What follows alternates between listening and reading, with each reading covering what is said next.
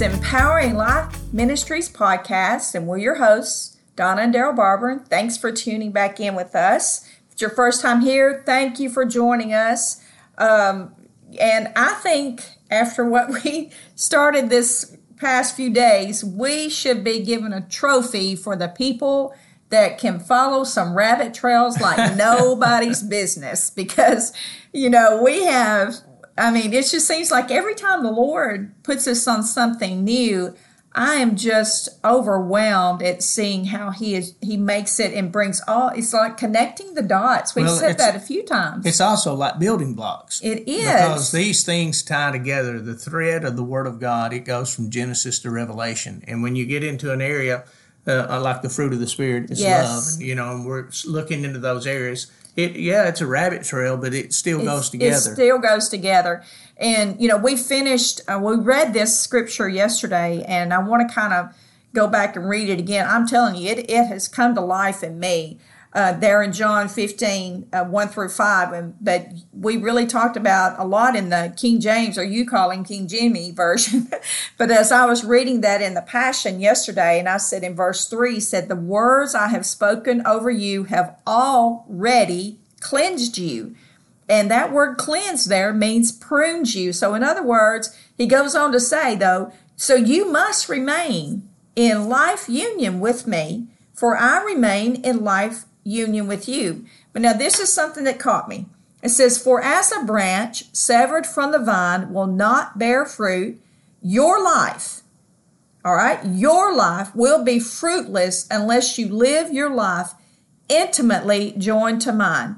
Now, notice he didn't say if that branch gets severed, it's no longer a branch. right. It's still a branch, but it's a fruitless one. It's a fruitless branch. So I'm telling you, all this stuff is just, uh, I'm, I'm just loving all this that we're exploring. Well, it started jumping in my spirit. And if you remember yesterday, the reason why is because when you read this, he said that that branch that didn't bear fruit, he was going to take away. So we looked at that. Taken away actually means to lift up or to raise a voice over. So you know That's we- awesome. And then and then when you go on down, what didn't make sense? He said after that, he said, "Now you're clean through the word that I've spoken unto you," and and not understanding that lifting up and raising the voice over, uh, you wouldn't understand why he would say you're clean. But you're clean because because what happens is that voice starts lifting you up as that voice comes Propping into you up. Yes. and the word Love we it. brought out on clean there, one of the things it means a counterpart, a double, or a visible likeness. And this is what I believe happens in that. Once he starts speaking that over that fruit, fruitlessness in your life, then that voice begins to reverberate out of you. In other words, his voice gives you a voice Yes, it and does. you start it just builds a word in you that you start speaking over yourself. And that's why you know you start learning of what's true of you. You know i can do all things through christ which strengthens me. All those areas begin to take place. But with it being a double this is really what jumped up in my spirit. Is we become just like he is. Yes. we we bring the right voice over people. And you see that all through scripture as we speak to things to produce results you know Yeah. Uh, and I think that's why it's so important too about what the words we speak over our children. absolutely you know if they're you know we say well you are you're just you're just mean no we can say your actions are not that of kindness you know but don't you know watch That's- what you speak about that's your not who you are. that's not who you are you know and i've had i had somebody tell me well my my kids are just a bunch of heathens. Don't speak that. If i mean that may be they may be acting like that right now but that's what the scriptures say. Speak those things that are not as though they were. That's right. So this is just so wonderful about being able to speak the right things, these words of life that bring fruit, good fruit. good fruit. That's what we want coming out of us because whatever you're connected to and whatever's flowing into you is what you're going to produce and uh, that's with everything in life.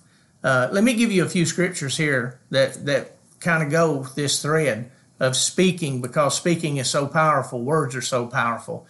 It said uh, in numbers it says and from thence they went to beer that is the well whereof the lord spake unto moses gather the people together and i will give them water. Then israel sang this song spring up o well within my soul. uh, they begin to sing to the well. They put a voice on it, is That's what they did. And Yes, then the they did. fruitfulness of that jumped forth. The Father in creation, He said, Let there be. He spoke it into existence.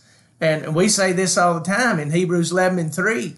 Uh, it says, through faith, we understand the worlds were framed by the Word of God. So if you don't like the world you're living in, just put a voice on it and create and frame a new house. That's we got Our to speak to it. yes, our culture changes when we start changing our culture, and that's with anything around us. And and you know, if you don't like that culture, even in your mind, if you don't like that culture that's around you, that negativity, then you've got to find a, a different voice speaking to you. You know, that's a lot of times. You know, we've said this so many times. Who's got your ear? Who's because eh, whoever has your ear is going to be the ones that's going to determine what's being spoken into your life and what you're going to receive out of that. Yeah, and I think it happens in everything. I mean, Everything. Yes, uh, it does. Listen, I like to play golf. I love to play golf. we would have never and- thought. and golf, what?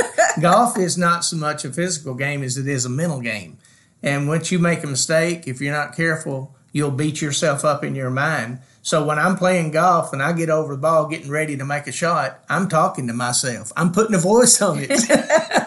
you know, and I'm I'm really serious about it. I say I make statements like this all the time. I don't like to go hunting. I like to go killing. I like I don't like to go golfing. I like to go winning. Very- you don't like. I'm very you like to go fishing. You like to go catching. Exactly, exactly, because that's what I want to do. But, you know, the point of this is whatever you're connected to is what you're going to produce. And mm-hmm. and I believe you can be connected uh, to the Lord. I believe that, you know, you can be in Christ, the tree of life, and not be fruitful. But I don't believe it's because of anything of the Lord's fault in that. I think it's because uh, we're feeding from the wrong thing, is what we're doing. In Genesis, you remember the story with Adam and Eve. He said in Genesis 3 3 through 8, he said, But of the fruit of the tree which is in the midst of the garden, God has said, You shall not eat of it, neither shall you touch it, lest you die. And the serpent said to the woman, You shall not surely die. For God doth know that in the day you eat thereof, then your eyes shall be opened, and you shall be as gods, knowing good and evil. And when the woman saw that the tree was good for food, it was pleasant to the eyes, and a tree to be desired to make one wise, she took the fruit thereof and did eat, and gave also to her husband with her, and he did eat. And the eyes of them both were opened, and they knew that they were naked. And they sewed fig leaves together and made themselves apron. Now listen to this. And they heard the voice of the Lord God walking in the garden in the cool of the day. And Adam and his wife hid themselves from the presence of the Lord amongst the trees of the garden. Now I'm telling you right now, I believe the tree that he told them not to eat of was the, the tree of knowledge of good and evil. Uh, or I'm sorry, uh, yeah, the tree of knowledge of good and evil. The tree of life was in the midst of the garden. But when the enemy came, he started talking to them. See, another voice came to create doubt. And that's what we struggle with in our walk with God. And they started feeding from the wrong tree of that knowledge of good and evil. You know the sad thing about it? He used the tactic to tell them that they would be like God if they ate that fruit.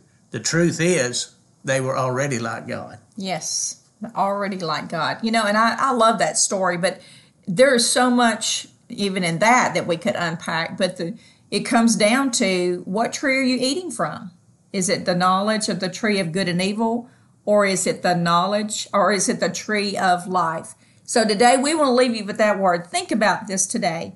Eat from the tree of life. Those words that the Lord has said over you, not the words that are going to tear you down and make you fruitless in your life. Yeah, and we'll look a little bit more at this voice that came to them in the garden as we come back next podcast. Thank you so much for joining us. God bless you.